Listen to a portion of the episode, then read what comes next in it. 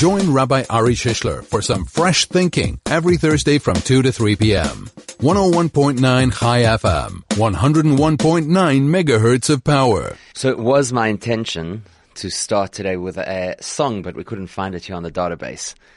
And you would know the song if you were at shul. You would know the song from the average Shabbos in a regular Ashkenazi shul, but you wouldn't necessarily know this particular tune. The song is called Anim Zmirois, or as most people know it, Anim Zmirot.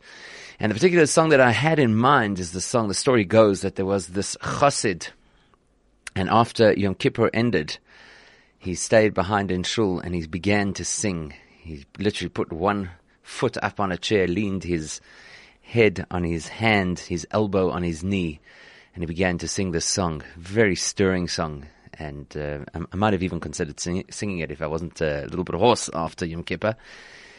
And the Hasidim came back the next morning to Shul, and there he was. He was still there. He had gone through the night singing this stirring, this soul stirring song.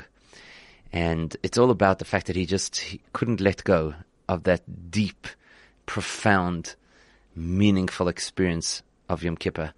And while I know that uh, for many people Yom Kippur is very much a an overwhelming day and a difficult day, truth of the matter is, each year I find that it becomes more and more of an uplifting and a deep and meaningful experience.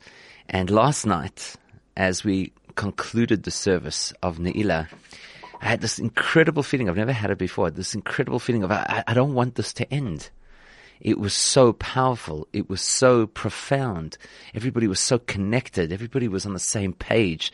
There was decorum. People were loud at the moments when you had to proclaim Hashem, Hashem, Keil Racham V'Chanun. The uh, fact that God is great and merciful and Shema Yisrael at the end of the service. It's just such an incredible moment it's an incredible day. Yom Kippur is an incredible day of connection between us as a community, between one person and the next, between us and God, between us and our own souls.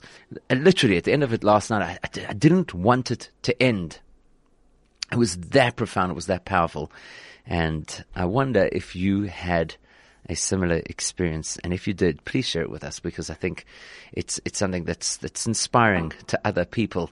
It is, of course, Thursday afternoon, not any ordinary Thursday afternoon. It's the day after Yom Kippur.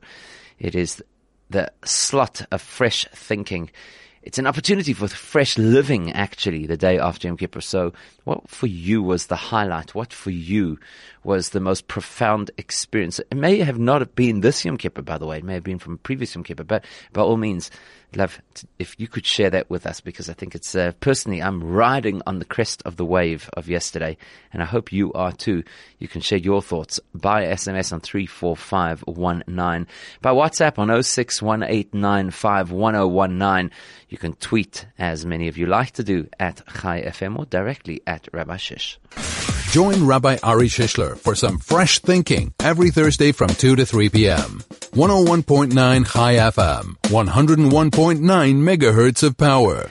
And so, being the day after Yom Kippur, which by the way, I don't think people necessarily know this, but it's nicknamed this day, the day after Yom Kippur is nicknamed Gotz Nomen, or as people will say in Hebrew, B'Shem Hashem. It is the name of God. That's what today is nicknamed. I, I know for many people it's just the day after Yom Kippur and it's back to work and tomorrow's already the end of the week, so maybe you're feeling pressured and you've got to catch up.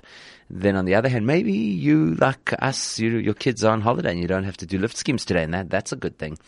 But in any event, it is the day after Yom Kippur, and I, I was wondering this morning, walked into Shul. As I say, last night, literally did not want this thing to end. It, w- it was so powerful. It felt so connected. There were people there who were so inspiring to watch. That's one of the things about Yom Kippur that's so beautiful. You know, you look around at people, and for me, I find that the people who land up being inspiring are not necessarily the people you expected to be inspiring. I think people have this preconception that somebody has to be quite religious and dedicated, and then this inspiration will ooze out of them. And sometimes it's really interesting to look around the room and see who's there, and see there are people there who are there out of pure commitment not necessarily because they feel the connection, not necessarily because they appreciate why it has to be. But this is what we do, and that's why they're there. and to watch people and how they focus. I love it. Open the book, read the words, completely focused and concentrating, even if it might only be for that one hour out of the whole year. It's so powerful. I didn't want to. I didn't want it to end, and then walked into shul this morning, and it, it was like the aftermath. You know, walking over there, and there's, of course, we had to put out many extra chairs and tables to accommodate the, the crowds from and all those chairs and tables were there this morning and they were empty. I mean, there was there was just a handful. You know, there was the, the regular morning minyan. That's who was there, and all the leftovers of machzorim that were still strewn across the tables. And uh, you know, there's all kinds of reading material that's available at this time of year. Everybody publishes their magazines, so those were lying all over the place. pair of reading glasses, you know, that, that kind of thing that indicates that there had been a big crowd there yesterday. And I, I was trying to work out the day after Yom Kippur, is it the day of some kind of a spiritual hangover?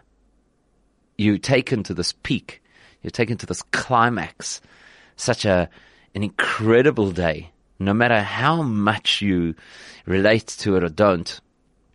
I mean, there's uh, I don't know who took the footage, but there's footage that's come out of Tel Aviv, drone footage of absolutely empty streets yesterday. I mean, this is talking about where, where else in the world does such a thing happen? Nobody closed the roads. That's just how it is. Everybody feels Yom Kippur. So, so what's today? Is today some kind of a spiritual hangover? You've been taken up to the peak of this mountain. You've been taken, maybe your the chazan, hit that note that just spoke directly to the core of your soul and you were moved to tears and, and you were, you, you felt you, it was spine chilling. Or maybe the rabbi got up and spoke in such a way that you, you're inspired and, and you felt that you were lifted and you felt that you were meaningful and you felt that you were worthy. And, now it's kind of back to the grind. So would you say, would you say that today is possibly a spiritual hangover? In, in, a certain sense, it felt like that this morning. Coming into shul, the normal early minyan, you know, before six o'clock, there we were, and and, and feeling, wow, yesterday was pumping, and, and and now it's just it's just us, the the dozen guys who who were there in shul this morning. So I wonder if you have a similar feeling. By the way, that's not the full scope of how I feel today, and, and, and I'm going to share that with you. But I'd love to hear also what your perspective is. Uh, do you see today as a little bit of a spiritual hangover? And if yes, why? And if not, why not? And, and what, again, what for you was the highlight of Yom Kippur? What spoke to you? Maybe it's something that you know, often the rabbis think that we're the ones who have this great, powerful impact and everybody comes to shul. Truth of the matter is it could have been the person sitting next to you at shul and, and nobody else would know. Maybe they don't even know how inspiring they were for you. Um, and that, that's beautiful to share if you can. Here's a WhatsApp from Neil who says, the relief of feeling one is forgiven. Now, I'm not sure, Neil, if you are referring to what the highlight of Yom Kippur was or to what the feeling is today because I, I, guess I could read that both ways. The relief of feeling one is forgiven. We do know, of course, that Yom Kippur is focused very much on forgiveness, atonement, clearing the, the, the slate, reconciling with our own soul, reconciling with God. And so there should, there should be a sense of relief. I don't know how it is in, in other shuls because uh, I've, I've been in the same shul now for a long time. but at the end of Yom Kippur in our shul, as in many of the Chabad shuls that I know, the end of Yom Kippur is so upbeat. It's unbelievable. Before we blow the shofar, there's the song that we sing. It's nicknamed Napoleon's March, even though I don't think it has anything to do with Napoleon. It certainly is not recorded anywhere as a march of Napoleon's army, but it's this upbeat victory kind of song, as if to say, you know, we've been through it. We we had the month of Elul and the days of Rosh Hashanah, the days in between Rosh Hashanah and Yom Kippur, which are focused on teshuvah and self improvement. Now we've been through the 24 hours, or it's actually closer to 26 hours of Yom Kippur and, and worked on ourselves and been introspective and dedicated. There's this incredible sense of relief as Neil identifies, this relief. Um, Neil's calling it the relief of being forgiven. Maybe somebody sees it a different way. And I, I don't mean the relief of being able to eat. Because quite frankly, if you do Yom Kippur even a little bit properly, you're not rushing to eat when it's over. you, you're okay. You're in a good space. And of course you'll go and eat and you'll go and break your fast, but it's not this urgency like, oh my gosh, I've got to go eat something. If you had a good fast and you, you were focused, that it's, it's, it's not that, but it could be other things. So in our shuls, in the Chabad world, the, the place explodes. This is after everybody screamed out Shema Yisrael and Baruch Shem and Hashem Hu Ha'elokim, these declarations of faith. The place explodes in this incredible upbeat victory march as if to say, we, we've done this. We've succeeded. We've achieved what we needed to achieve. We've reconciled. We've reconnected. We've refreshed. And we've accessed blessing for the coming. It's such an optimistic time. And we go straight from that, straight from Yom Kippur, we go into the time that is called Zman Simchaseinu, the time of our rejoicing, the holiday of Sukkot, and of course culminating in Simchas Torah. Such an upbeat, powerful, positive time of the year. So it is a bit odd to speak of today as being a spiritual hangover when you consider where we're going and you consider the energy that is supposed to be the guiding energy of this time of the year, very upbeat, positive, energetic, uh, joyous time of the year. Nevertheless, does feel sometimes that there's a little bit of a slump in between Yom Kippur and Sukkot. Certainly a slump in attendance. Nobody's going to have the same amount of people at Shul over Sukkot as they had on Yom Kippur. It's just the way that it is. And uh, yeah, so can you call today spiritual hangover? I don't know. Sometimes it just does feel a little bit that way. So that's what we're talking about today. What is today? If you had to define it, what is today? What what does today symbolize? What does today represent? What are you supposed to do today? Let's put it that way. What are you supposed to do today? I mean, I know you, you you're supposed to recover. Certainly, if you're a chazan or a rabbi, you've got to recover, put in a lot of effort into this uh, Yom Kippur experience. And even if you're just a, an ordinary person who comes to shul, there's a lot of effort going through so many hours of liturgy and sitting and focusing and not eating and drinking. So there's a there's a lot. There's a lot of focus that we kind of have to recover from. Is that what today is? Is today the hangover day, the day of recovery. I'd love to hear your thoughts as well as your inspirations on 34519. That's our SMS line. You can WhatsApp 061 You could tweet at Chai FM. You could tweet directly at Rabbi Shish.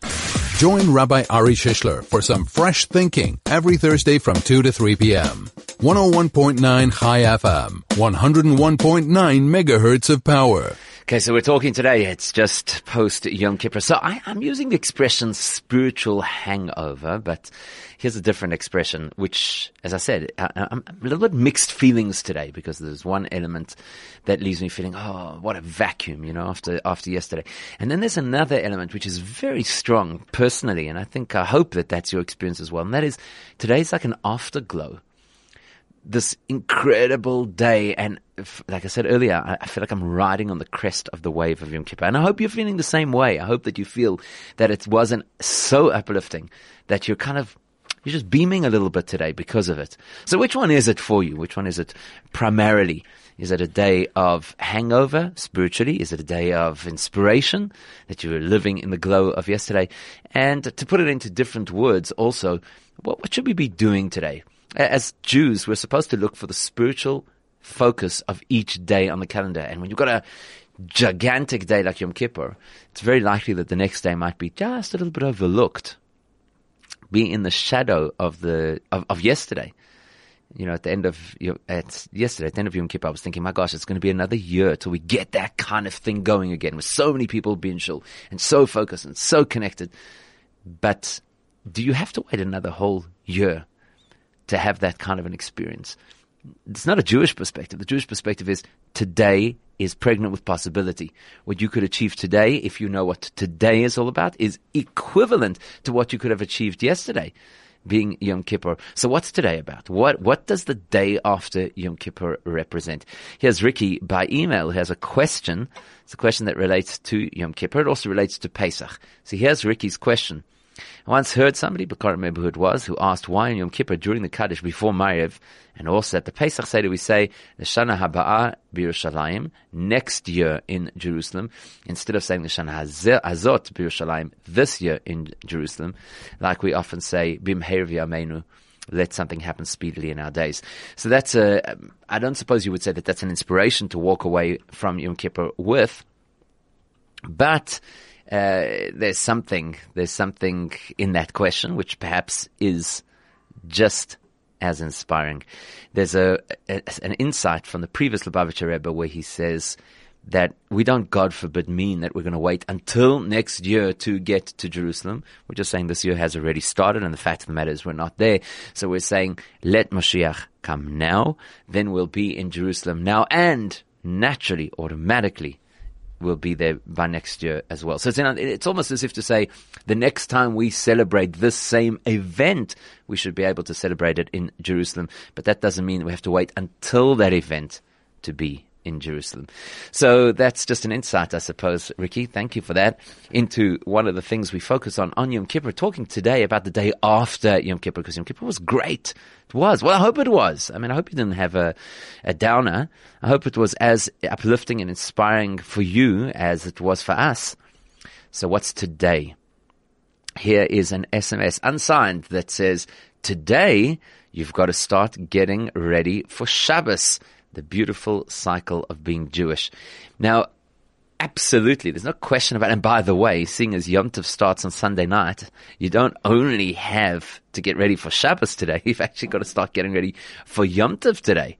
So there's quite a lot to pack in between today and tomorrow. No time to rest. In fact, the Talmud says, very interesting, and it's uh, maybe something we should think about. The Talmud says that You've got this day of Yom Kippur. Again, here's the cycle. 30 days of Elul, 29 days of Elul, uh, preparing yourself for Rosh Hashanah. Then you've got the great days of Rosh Hashanah. The days in between Rosh Hashanah and Yom Kippur, which are days of focus and growth and spirituality. Then you've got Yom Kippur. Yom Kippur is like such a powerful day. I mean, it doesn't matter who you are on Yom Kippur, it's a powerful day. And then as Yom Kippur ends, we're under pressure because there's a whole week of Yom Tov coming up. You've got to put up a sukkah. You've got to go get your lulav. You've got to cook, shop, prepare. Plenty to do for Yom Tov. And so the Talmud says that the truth of the matter is you don't even get enough time to sin in the days between Rosh Hashanah, uh, sorry, between Yom Kippur and Sukkot. You've just cleaned the slate and it's so busy you don't have the opportunity to sin. So that's why I love that SMS that says the beautiful cycle of being Jewish as Yom Kippur ends, so you start preparing for Shabbos, or by extension, you start preparing for Yom Tov, and that's exactly what it is. It's, there's always something to occupy us. In fact, that's the ideal of being Jewish. I believe it was the Rebbe who said that a person that he would want for his Hasidim that they are so busy that they don't have any time to sin. So this business of saying we're the day after Yom Kippur, it's not so powerful, it's not so important it's not a Jewish perspective. Today, today is valuable. And I got news for you, even if it wasn't Shabbos in two days' time, and even if we didn't have another holiday already coming up in four days' time, we'd still have reason to say today is a day that is absolutely filled with potential and a day that could be used in the most incredible way. Here's another WhatsApp from Neil who says, to know God, our Creator, is going to help and be there for us day, day by day for another year. Why a hangover? It should be a day of excitement and adventure. It's a year of expectations. Let's be positive. Neil, I love that. Really, I think that you've hit the nail on the head. It's so tempting for a person after a big day, after a high. It is so tempting for a person to just feel flat the next day. Does happen, right? Happens a lot. and yes, I think you're exactly right. We should be looking at this day and the days that follow with excitement. We should have a sense of adventure, positive expectations. Love that. I think that's exactly right. Let's see what else everybody else thinks about it. Um, here's Tony by WhatsApp says, talking over here about what was the highlight or the inspiration of Yom Kippur. So Tony says, it was so comforting and inspiring that so much of the davening is for those who are so off the road. So I imagine when you say off the road, what you mean is people who are not as Jewishly conscious as they should be. Interesting, isn't it? How much of Yom Kippur talks about the fact that we we all, all of us, I mean, we say it in the prayers. Struck me quite strongly this year. We use this expression. We say, God, even before I was created, I was of no value. And now that I have been created, I'm still of no value. That means to say that even if you're the most perfect individual who, who walks this, this planet and you do everything like you should, and you might feel tempted to look down your nose at the next person and be all patronizing, say, Oh, look at them. I mean, at least I'm okay there you get this reminder on Yom Kippur that says, hey, hang on a second, nobody's perfect. Far from it. And even if we think we're perfect in human terms, there's so much room for improvement. And that's quite comforting and inspiring, I suppose, to imagine that on the one hand, it's telling us that nobody's that much holier than thou. And on the other hand, it's saying, and even if you're well off the tracks, here's your direct line of return. That is the inspiring and comforting part of it. You know, we're talking over here today about the day after. The day after Yom Kippur, it sounds like something happened yesterday. And now we're sitting and kind of picking it apart and saying, oh my gosh, what happened? I don't mean it in that way. I'm just saying you come off the, off this peak.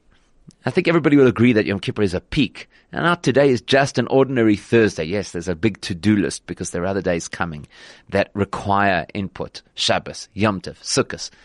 But today is just an ordinary Thursday.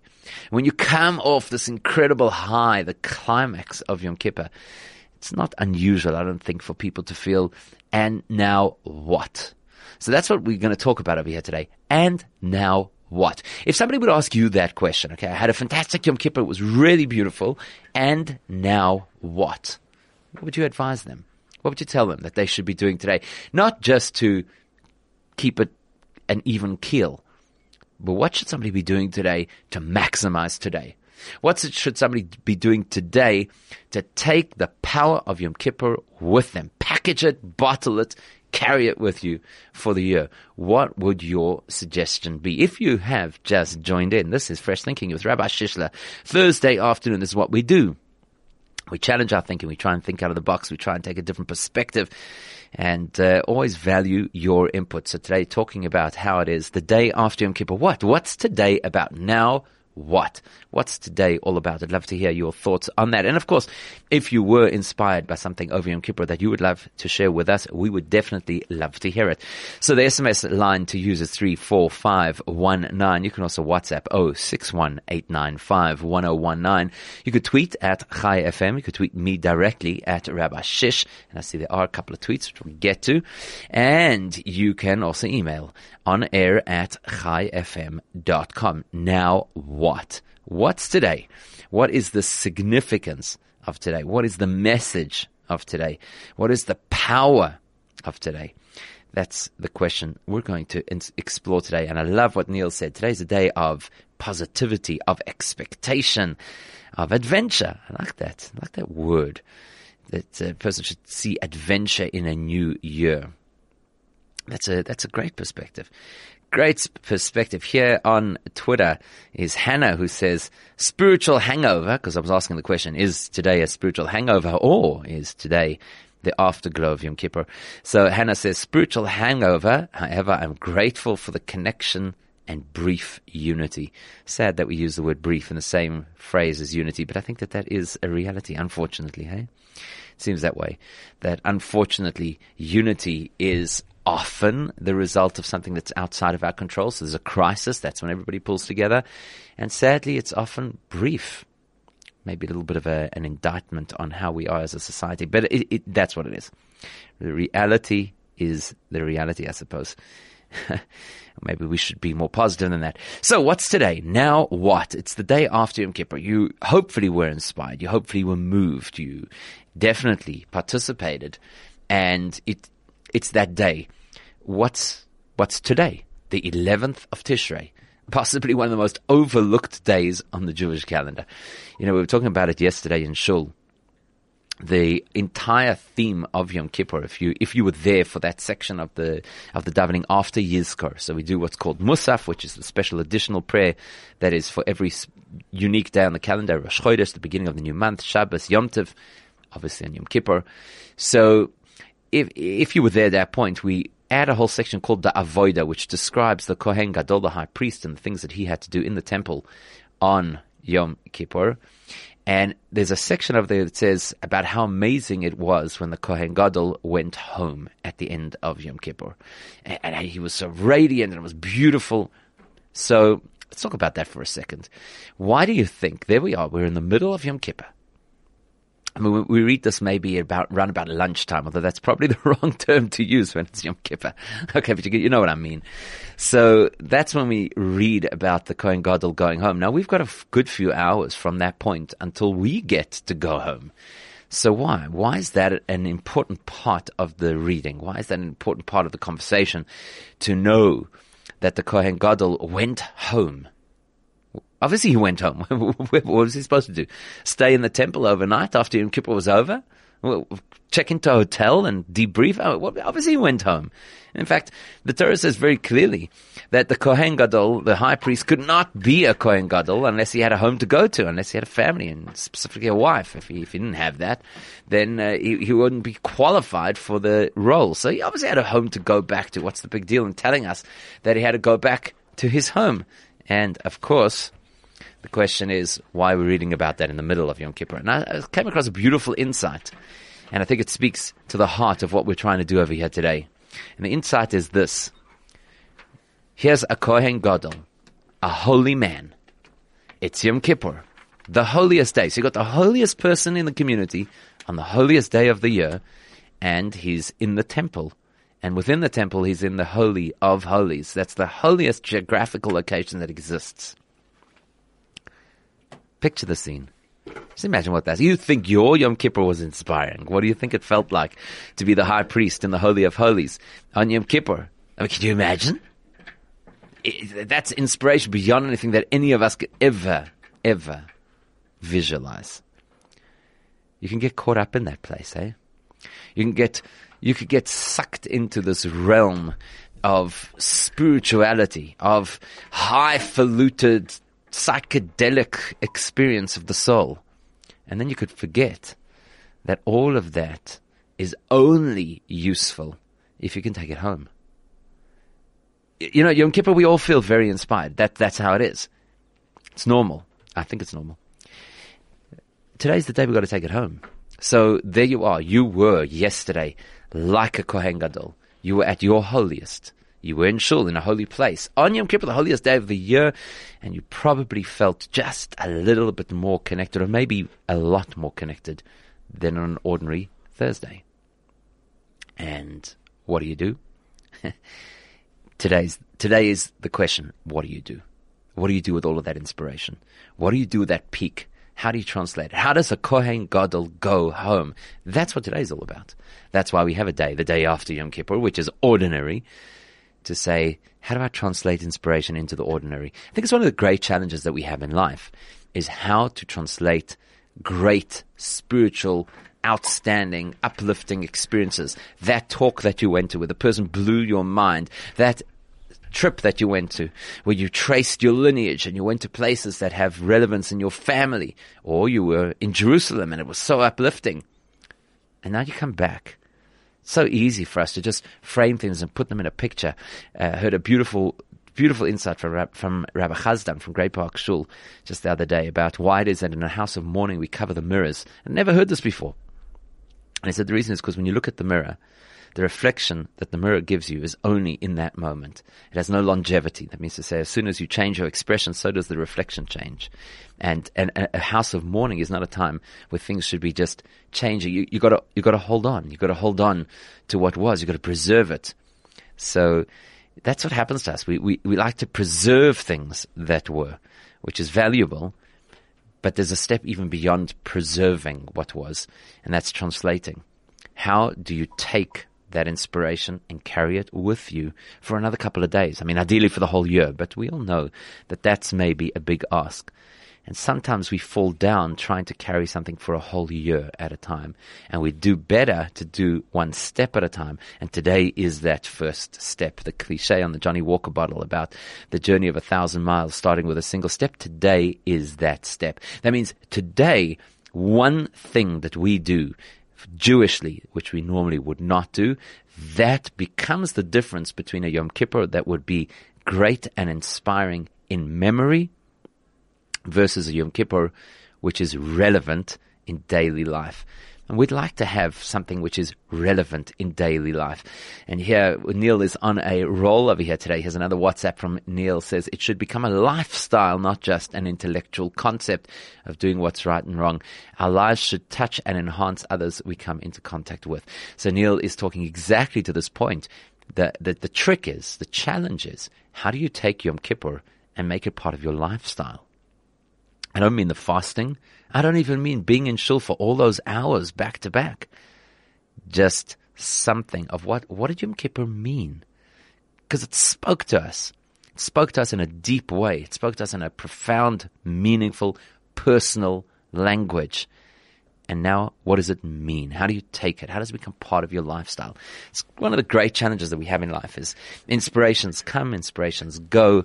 And the trick is always how do you not keep the inspiration? Because that's not realistic.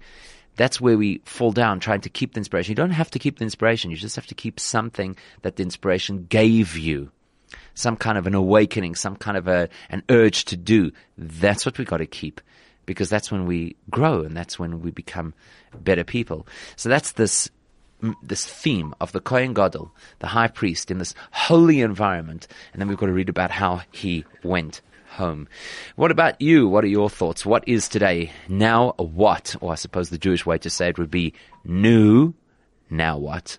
Day after Yom Kippur. What does it mean? to you. 34519 if you'd like to SMS. Otherwise, you can WhatsApp on 0618951019. You can tweet at Chai FM. You can tweet me directly at Rabbi Shish. Or you could do as Ricky did. You could send an email to on air at chaifm.com. Now, do you feel like winning? The Etrog Center wants to help you win. Answer the following question correctly and you'll put yourself in line to win your own set of Lulav Etrog and accessories in time for this Sukkot. And for each set won, the Etrog Center will donate a set to a less fortunate member of our community. So, here's the question. What part of the human body does the etrog represent? SMS the correct answer and your name to 34519 or WhatsApp 0618951019. This competition is compliments of the Etrog Center at Fresh Fellows and the Kollel Bookshop in Glen Hazel. That's where you'll get the best quality, best hechsherim at the best price. So the question for you is, what part of the human body does the etrog represent? Join Rabbi Ari Shishler for some fresh thinking every Thursday from 2 to 3 p.m. 101.9 Chai FM, 101.9 megahertz of power. Okay, so I see that the answers are already coming in for the Etrog Center campaign. That's nice. Maybe somebody will win themselves a free set of Lulav Etrog and the accessories, the hadassim and aravos. And I love the fact that what they're doing is donating one to, an, uh, to a person who's less fortunate. I think that's so beautiful. Shkayach and well done. We're talking today about today. now what? You've been through Yom Kippur. It was so uplifting. What should you do today? A couple of people uh, sent me messages on social media saying today's the day to build your sukkah. Well, it is brought that uh, that is brought in the code of Jewish law that after Yom Kippur is over, should have been last night, you were supposed to start on your sukkah. And the concept is you go straight from one mitzvah to the next mitzvah. And if you are unable for whatever reason to start your sukkah immediately after Yom Kippur, the very least that you should do is you should discuss what's necessary to build your sukkah. So yes, that's part of it.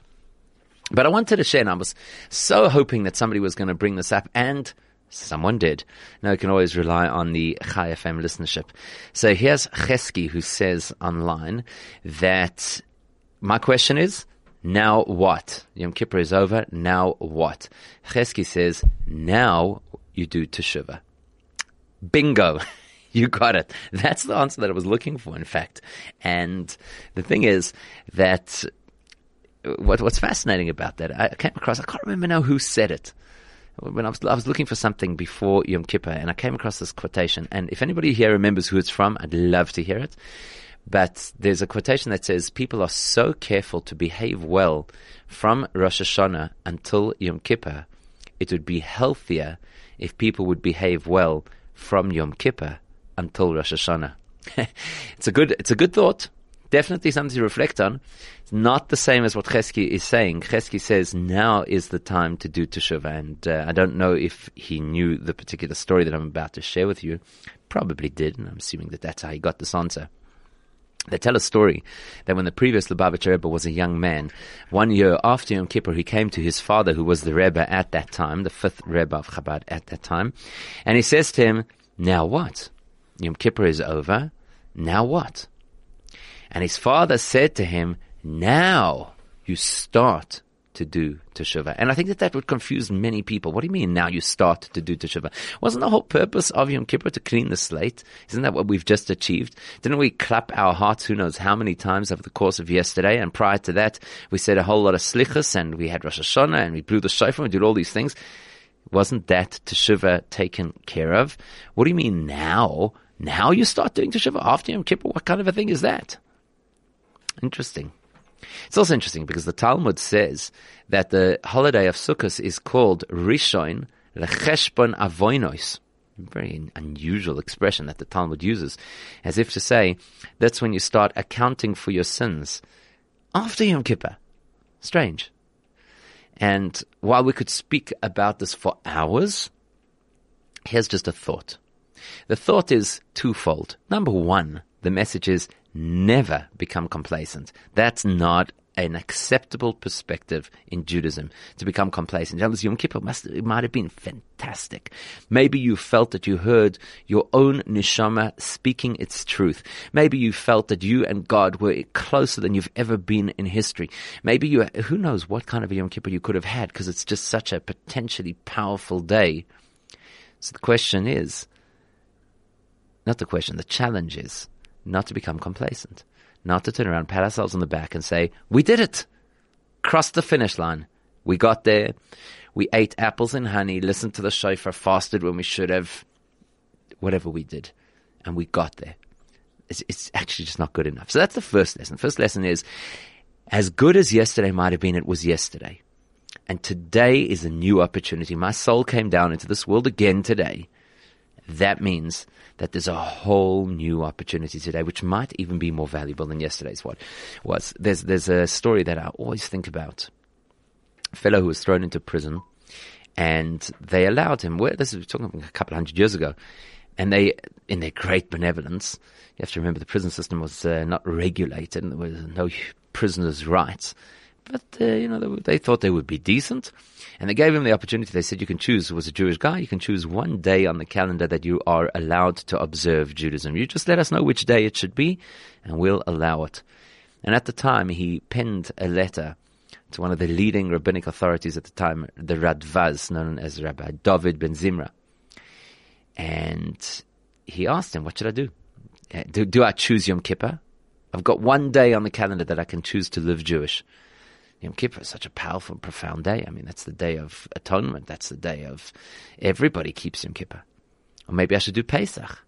Pesach is where it all began. Pesach represents the birth of the Jewish nation. Pesach is the exodus of Egypt, which is such a powerful message that we're supposed to recall it every single day. Pesach is a time that everybody gets together. Maybe I should do Pesach. But then on the other hand, maybe I should choose to do Rosh Hashanah. Rosh Hashanah is the beginning of the year, and the way that you conduct yourself on the first day of the year has a tremendous impact on what the rest of the year is going to be about. So maybe that's the day that I should choose. And he was really, he was really conflicted about this. So he wrote this letter to the Radvaz. And the response that he received in return, the Radvaz said to him, you have the opportunity to choose one day on the calendar when you can practice being Jewish. Choose today. It's very insightful. Because that basically tells us don't fall into the trap of saying, yes, of course, there are different days on the calendar that naturally have great potential, that naturally have a, a, a powerful spiritual energy associated with them. But the truth of the matter is that every single day has absolute potential.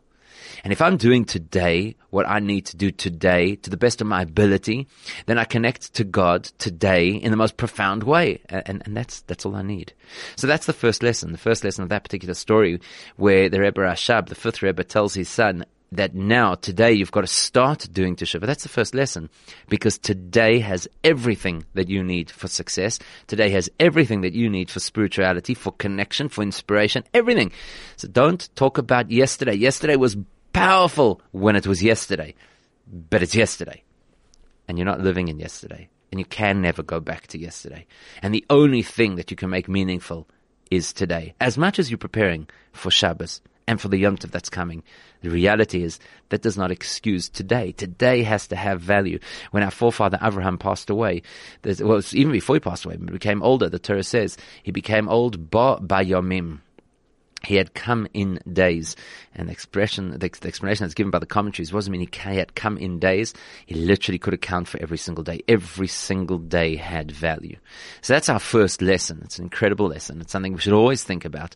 That no matter how good things have been until now, as they say in Yiddish, as good is good, is besser nicht besser. If good is good, surely better is even better. Or there was this uh, Hasidic personality, Rabbi Gershon Pahar, and he used to say every night before he went to sleep, he'd spend a lot of time thinking about how his day had been, his successes, failures, growth, learning, etc. And then he would say, Morgen wird sein Gor anders. Tomorrow is going to be altogether different. Today is that tomorrow. Today is going to be altogether different. That's the power of the day after Yom Kippur. It's the power of saying, you know, as amazing as Yom Kippur was, I could even go further today. So if you hadn't heard and you feel like winning, the Etrog Center wants to help you win.